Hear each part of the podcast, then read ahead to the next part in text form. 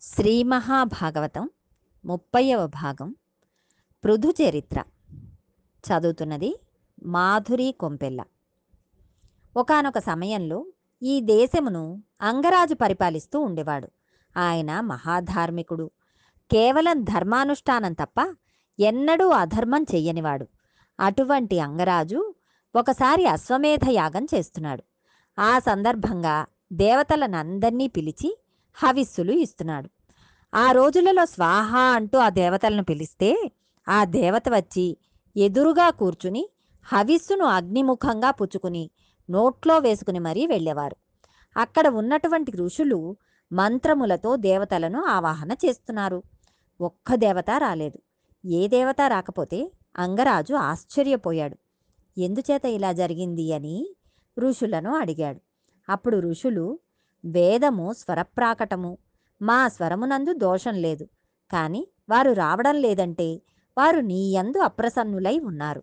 అందుకు నీలో ఏదో దోషం ఉండి ఉండాలి. కానీ నీ చరిత్రను పరిశీలిస్తే నీ యందు ఎక్కడా దోషం కనబడడం లేదు. కాబట్టి ఏ దోషం ఉన్నది అని విచారణ చెయ్యాలి అన్నారు. ఆయనలో గల దోషం గురించి విచారణ చేశారు. అంగమహారాజు అనపత్య దోషంతో బాధపడుతున్నాడు. అంటే ఆయనకు సంతానం లేదు. అందుచేత యజ్ఞంలో ఆయన ఇచ్చిన హవిస్సులు తీసుకోవడానికి దేవతలు రాలేదు.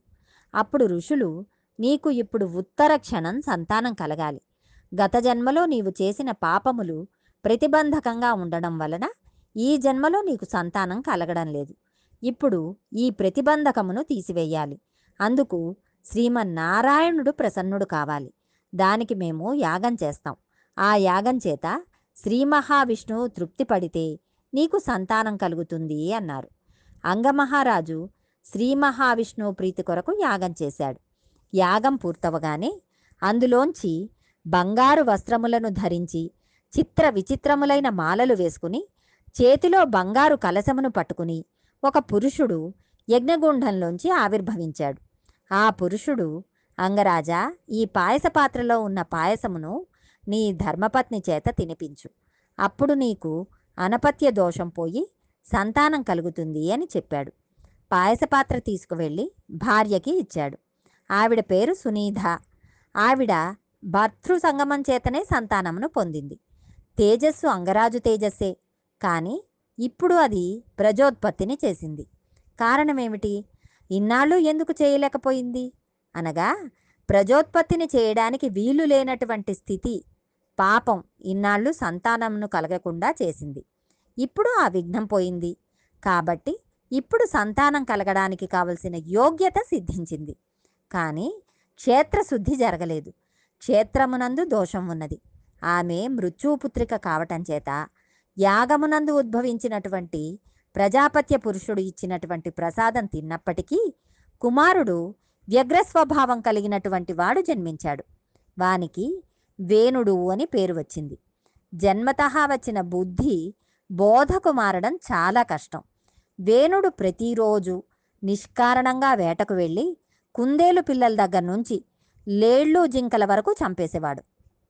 ఆ చంపడంలో అర్థం లేదు. అతను వేట నుండి తిరిగి వస్తున్నప్పుడు క్రీడా మైదానంలో ఆడుకునే పిల్లలను చూసేవాడు. ఆడుకుంటున్న పిల్లలను బడిత పుచ్చుకుని వారు చచ్చిపోయే వరకు కొట్టేవాడు.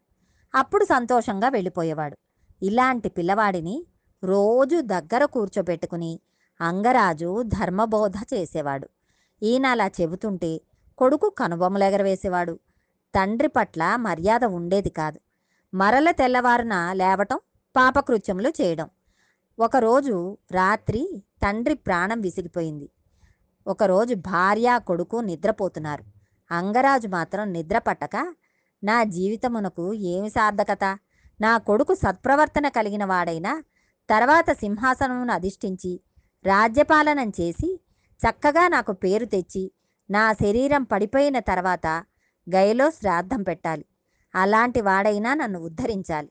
నాకు ఇంత దుష్టుడు పుట్టాడు. ఇలాంటి కొడుకు ఉన్న నాకు రాజ్యం ఉంటే ఎంత సింహాసనం ఉంటే ఎంత? రోజూ వీడికి చెప్పుకునే కన్నా ఎక్కడికో పోయి ఈశ్వరారాధన చేసుకుని మట్టిలో కలిసిపోతే మంచిది అనుకుని విరాగి అయి అన్ని భోగములు కలిగినటువంటి అంతఃపురమును భార్యను బిడ్డను విడిచి గురువులకు కూడా చెప్పకుండా తానొక్కడే కాలినడకను నడిచి అరణ్యంలోకి వెళ్ళిపోయాడు. మరునాడు అంతఃపురంలో రాజు కనబడలేదు. వారు ఆయన తల్లిగారైన సునీధతో మాట్లాడి వేణుడికి పట్టాభిషేకం చేశారు. వేణుడు రాజు అయిన తర్వాత ప్రజలకు ఇటు రాజు వైపు నుండి బాధ అటు క్రూరుల వైపు నుండి బాధ. యజ్ఞయాగాది క్రతువులు లేవు. రాజు ఈశ్వరుడు. కాబట్టి మీరు యజ్ఞం చేస్తే నాకు చెయ్యాలి. నా చిత్రపటములకే ఆరాధన చెయ్యాలి అని వేణుడు ప్రకటించాడు. ఇప్పుడు భూదేవికి కోపం వచ్చింది. వీళ్ళు తమ కొరకు మాత్రమే తింటున్నారు. వీళ్ళకి కృతజ్ఞత లేదు. యజ్ఞయాగాది క్రతువులు లేవు. కాబట్టి నేను ఓషధీ శక్తిని ఉపసంహారం చేస్తున్నాను అంది. భూమికి ఓషధీ శక్తి ఉంటేనే బ్రతుకుతారు. ఎప్పుడైతే ఓషధీ శక్తి ఉపసంహారం అయిందో వెంటనే వచ్చే ఫలితం ప్రతివాడికి దేశంలో ధర్మం అన్న మాట నీతి అన్న మాట కడుపులోకి పదార్థం దొరికినంతసేపే ఉంటాయి. అసలు తినడానికి దొరకకపోతే భాగవతం చెబుతాను రమ్మనమంటే ఎవరైనా వస్తారా? ఎవ్వరూ రారు. ఎక్కడ చూసినా దేశంలో అసాంఘిక శక్తులు ప్రబలిపోయాయి. నేరముల సంఖ్య పెరిగిపోయింది. దొంగతనములు పెరిగిపోయాయి. ఋషులు ఈ పరిస్థితిని గమనించారు. వారు సరస్వతీ నదీ తీరంలో సమావేశమయ్యారు. రాజ్యంలోని అప్పటి దారుణ పరిస్థితులకు కారణం ఏమిటని ఆలోచన చేశారు. మహర్షులం అందరం వెళ్ళి వేణుడితో ఒక మాట చెబుదాం. అతడు మన మాట విని మారిపోతే సంతోషం. మారకపోతే ఇంకా ఆ రాజు ఉండకూడదు కాబట్టి మన తపశ్శక్తి చేత వానిని సంహారం చేసేద్దాం అనుకుని బయలుదేరారు. రాజుకు ఆశీర్వచనం చేసి ఒక మాట చెప్పారు. రాజా నీవు యజ్ఞయాగాదులు చేసి ఈ భూమిని రక్షించాలి. శ్రీ మహావిష్ణువు అనుగ్రహం పొందాలి. ఈశ్వరుని యందు బుద్ధి మరల్చుకో అని చెప్పారు. అప్పుడు వేణుడు అసలు వీళ్ళందరూ ఎక్కడ ఉంటారు? కనపడని విష్ణువుకు యజ్ఞం చేయమంటున్నారా? ఇంకొకసారి నోరు విప్పితే మీ కుత్తుకలు ఎగిరిపోతాయి అన్నాడు. అప్పుడు ఋషులు ఇక ఇతడు మారడు అనుకున్నారు. వీనికి బోధ అనవసరం. వీని వలన మొత్తం రాజ్యం నాశనం అయిపోతోంది. వీడు ఉండటానికి వీల్లేదు అని అనుకున్నారు. అప్పుడు ఋషులందరూ కోపం తెచ్చుకుని హూంకారం చేశారు. అంతే వేణుడు చచ్చిపోయాడు. అహంకారం ప్రబలి ప్రబలి మహాత్ముల జోలికి వెళ్ళిన వారికి చిట్ట చివరికి ఇదే పరిస్థితి ఏర్పడుతుంది. వేణుని తల్లి అయిన సునీధ గొప్ప మంత్రశక్తి కలిగినది.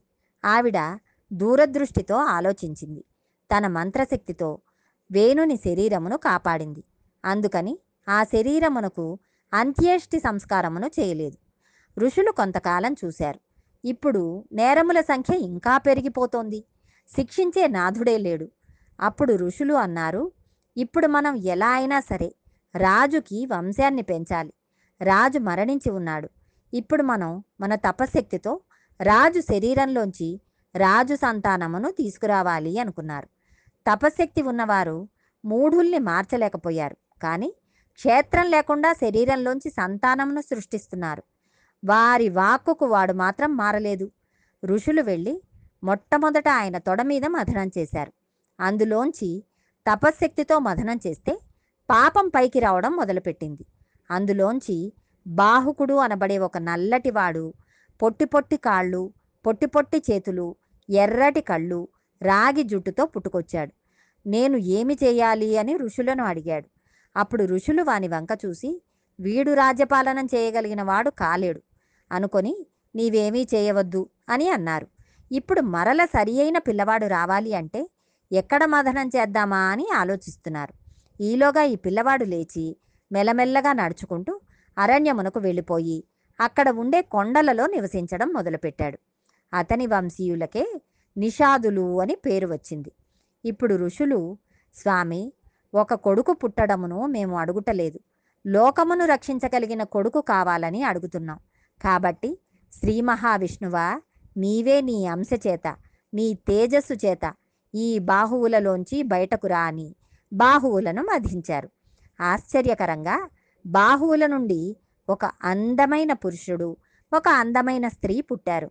ఆ పుట్టిన వారి పాదములను చూస్తే శంఖరేఖ పద్మరేఖ చక్రరేఖ కనపడ్డాయి. ఓహో మనం ప్రార్థన చేసినట్లు శ్రీమన్నారాయణుడు ఆవిర్భవించాడు. కాబట్టి ఇక రాజ్యమునకు ఇబ్బంది లేదు అనుకున్నారు. ఆ పిల్లవాడికి పృథువు అని పేరు పెట్టారు. ఆయన వెంటనే యవ్వనమును సంతరించుకున్నాడు. ఆవిడకు అర్చిస్సు అని పేరు పెట్టారు. ఆయనే పృథు మహారాజు అయ్యారు. ఆయన విష్ణువంశతో ఋషులు మధిస్తే పుట్టినవాడు కనుక ఆయన రాజ్యపాలన చేయడానికి కావలసిన ఉపకరణములు తమంత తాము గబగబా దిక్పాలకులు పట్టుకువచ్చారు కుబేరుడు ఆయన కూర్చొనుటకు కావలసిన సింహాసనం తెచ్చాడు. వరుణుడు గొడుగు తెచ్చాడు. వాయువు చామరం. ధర్ముడు మెడలో వేసుకునేందుకు సుగంధమాల తీసుకువచ్చారు. బ్రహ్మగారు వేదమనబడే కవచమును ఇచ్చారు. సరస్వతీదేవి మెడలో వేసుకునే హారమును పూర్ణాంశలో ఉండే స్వామి శ్రీ మహావిష్ణువు సుదర్శనమును లక్ష్మీదేవి ఐశ్వర్యమును పరమశివుడు దశచంద్రమనబడే కత్తిని ఇచ్చాడు. ఈ కత్తి పెట్టడానికి వర కావాలి? పార్వతీదేవి శతచంద్రమనబడే వరను ఇచ్చింది. సోముడు గుర్రమును త్వష్ట రథమును అగ్ని ధనస్సును సూర్యుడు బాణమును సముద్రుడు శంఖమును ఇచ్చాడు. స్వామి జన్మించగానే సమస్త దేవతలు తమ శక్తులు ధారపోశారు. పృథు మహారాజు పరిపాలన చేయడం కోసం సింహాసనం మీద కూర్చోగానే వందిమాగదులు స్తోత్రం చేశారు. అప్పుడు పృథువు వాళ్ళకి బహుమానములను ఇచ్చి సంతోషించాడు. ప్రజలందరూ రాజు దగ్గరికి వచ్చి మహానుభావ ఇన్నాళ్ళు మాకు చెప్పుకోవడానికి దిక్కు ఎవ్వరూ లేరు. ఆకలితో అన్నమో రామచంద్ర అని అలమటించిపోతున్నాం ఎందుకు అంటే భూమి ఓషధీ శక్తులు అన్నీ వెనక్కి వెళ్ళిపోయాయి. మేము పంటలు పండిద్దామన్నా పండడం లేదు. నీవు మమ్మల్ని అనుగ్రహించవలసింది అన్నారు. పార్వతీదేవి శాకంబరి అయినట్లు వెంటనే పృథు మహారాజు తన ధనస్సు పట్టుకుని రథం ఎక్కి భూమిని వెంబడించాడు. అసలు ఈ భూమి పంట పండుతుందా పండదా? నా బాణశక్తి చేత ఈ భూమిని భిన్నం చేస్తాను అన్నాడు. పృథు మహారాజు గారి ఆగ్రహమును చూసి భయపడి భూమి గోరూపమును పొంది పరిగెడుతోంది. ఏ దిక్కుకి పరిగెడితే ఆ దిక్కుకి ఎదురు వచ్చాడు అప్పుడు గోవు ప్రార్థన చేసింది. స్వామి నీవే ఒకనాడు యజ్ఞవరాహమై నీ దంష్ట్రలతో భూమిని పైకి ఎత్తావు. నీవే ఈ భూమిలోంచి అన్ని రకములైన శక్తులు కలిగే అదృష్టమును నాకు కటాక్షించావు. ప్రజలు ఎవరూ యజ్ఞయాగాదులు చెయ్యలేదు. వేణుడు చెయ్యవద్దని శాసించాడు. ప్రజలు మానివేశారు. యజ్ఞయాగాదులు మానడం ఎంతటి ప్రమాదకరమో భాగవతం చెబుతోంది. అందుకని నేను నా ఓషధీ శక్తులను గ్రహించా గ్రసించాను. నమలకుండా మింగివేయటాన్ని గ్రసించడం అంటారు. అలా గ్రసించడం వలన ఓషధీ శక్తి లోపలికి వెళ్ళి జీర్ణం అయిపోయింది. ఇప్పుడు లేదు. కానీ ఒక లక్షణం ఉంది. నేను గోరూపంలో తిరుగుతాను. జీర్ణమైన శక్తి మరల పాల రూపంలో బయటకు వస్తుంది. నేను పాల రూపంలో ఈ శక్తులన్నీ నీకు ఇవ్వాలి. నువ్వు రాజ్యక్షేమము కోరిన వాడివి కనుక నీకోసం విడిచిపెడతాను. కానీ నీవు వచ్చి దూడగా నిలబడతానంటే కుదరదు. ఇప్పుడు దూడ రూపంలో ఎవరైనా రాగలరా? దూడగా ఎవరిని తీసుకువస్తావు? అని అడిగింది. అప్పుడు పృథుమహారాజు ఇప్పుడు నీవు చెప్పిన మాటకు చాలా సంతోషం. తల్లి నీకు నమస్కారం. నీకు దూడగా స్వయంభువ మనువును తీసుకువస్తాను. ఆయన భూమిని చాలా గొప్పగా పరిపాలించినవాడు అని చెప్పాడు. స్వయంభువ మనువు పేరు వినగానే భూమాత చాలా సంతోషించింది. స్వయంభువ మనువు దూడగా వచ్చి ఆ శిరములను ఒక్కసారి కదిపాడు. ఒక్కసారి లోపల ప్రేమ కలిగి శిరములలోంచి పాలు కారిపోయాయి. ఈ ఓషధీ శక్తిని పితకగలిగిన వాడు ఉండాలి. ఎవరు పితకాలి? పృథు మహారాజు వెళ్ళి పొదుగు దగ్గర కూర్చున్నాడు. ఇప్పుడు ఓషధీ శక్తులను తట్టుకోగలిగిన పాత్ర కావాలి. తన చేతిని పాత్రగా చేసి రెండవ చేతితో పాలు పితికాడు. ఆ పాలను భూమిపై చల్లాడు. వెంటనే పంటలు పండాయి. భూమి సస్యశ్యామలం అయిపోయింది. ఇప్పుడు ఆకలి ఎక్కువ పండేటటువంటి భూమి తక్కువ. అందుకని పృథువు తన ధనస్సును చేతపట్టి వంచి ధనస్సు చివరి భాగంతో కొన్ని పర్వతములను పడగొట్టి భూమిని సమానం చేశాడు. అలా చేసేసరికి కొన్ని వేల ఎకరముల భూమి మరల వ్యవసాయ యోగ్యమైంది. దీని మీదకు వచ్చి నీరు నిలబడింది. విశేషమైన పంటలు పండాయి. పృథివీ మీద ఉన్నవాళ్ళు అందరూ చాలా సంతోషించారు. భూమిని పృథు మహారాజు పిండితే పృథివీ అనే పేరు వచ్చింది. అందుకే జీవితంలో పృథు మహారాజు గురించి వినినట్లయితే మన కోరికలు అన్నీ తీరిపోతాయని పెద్దలు చెబుతారు. భగవదానుగ్రహంతో మరికొంత భాగం రేపు తెలుసుకుందాం.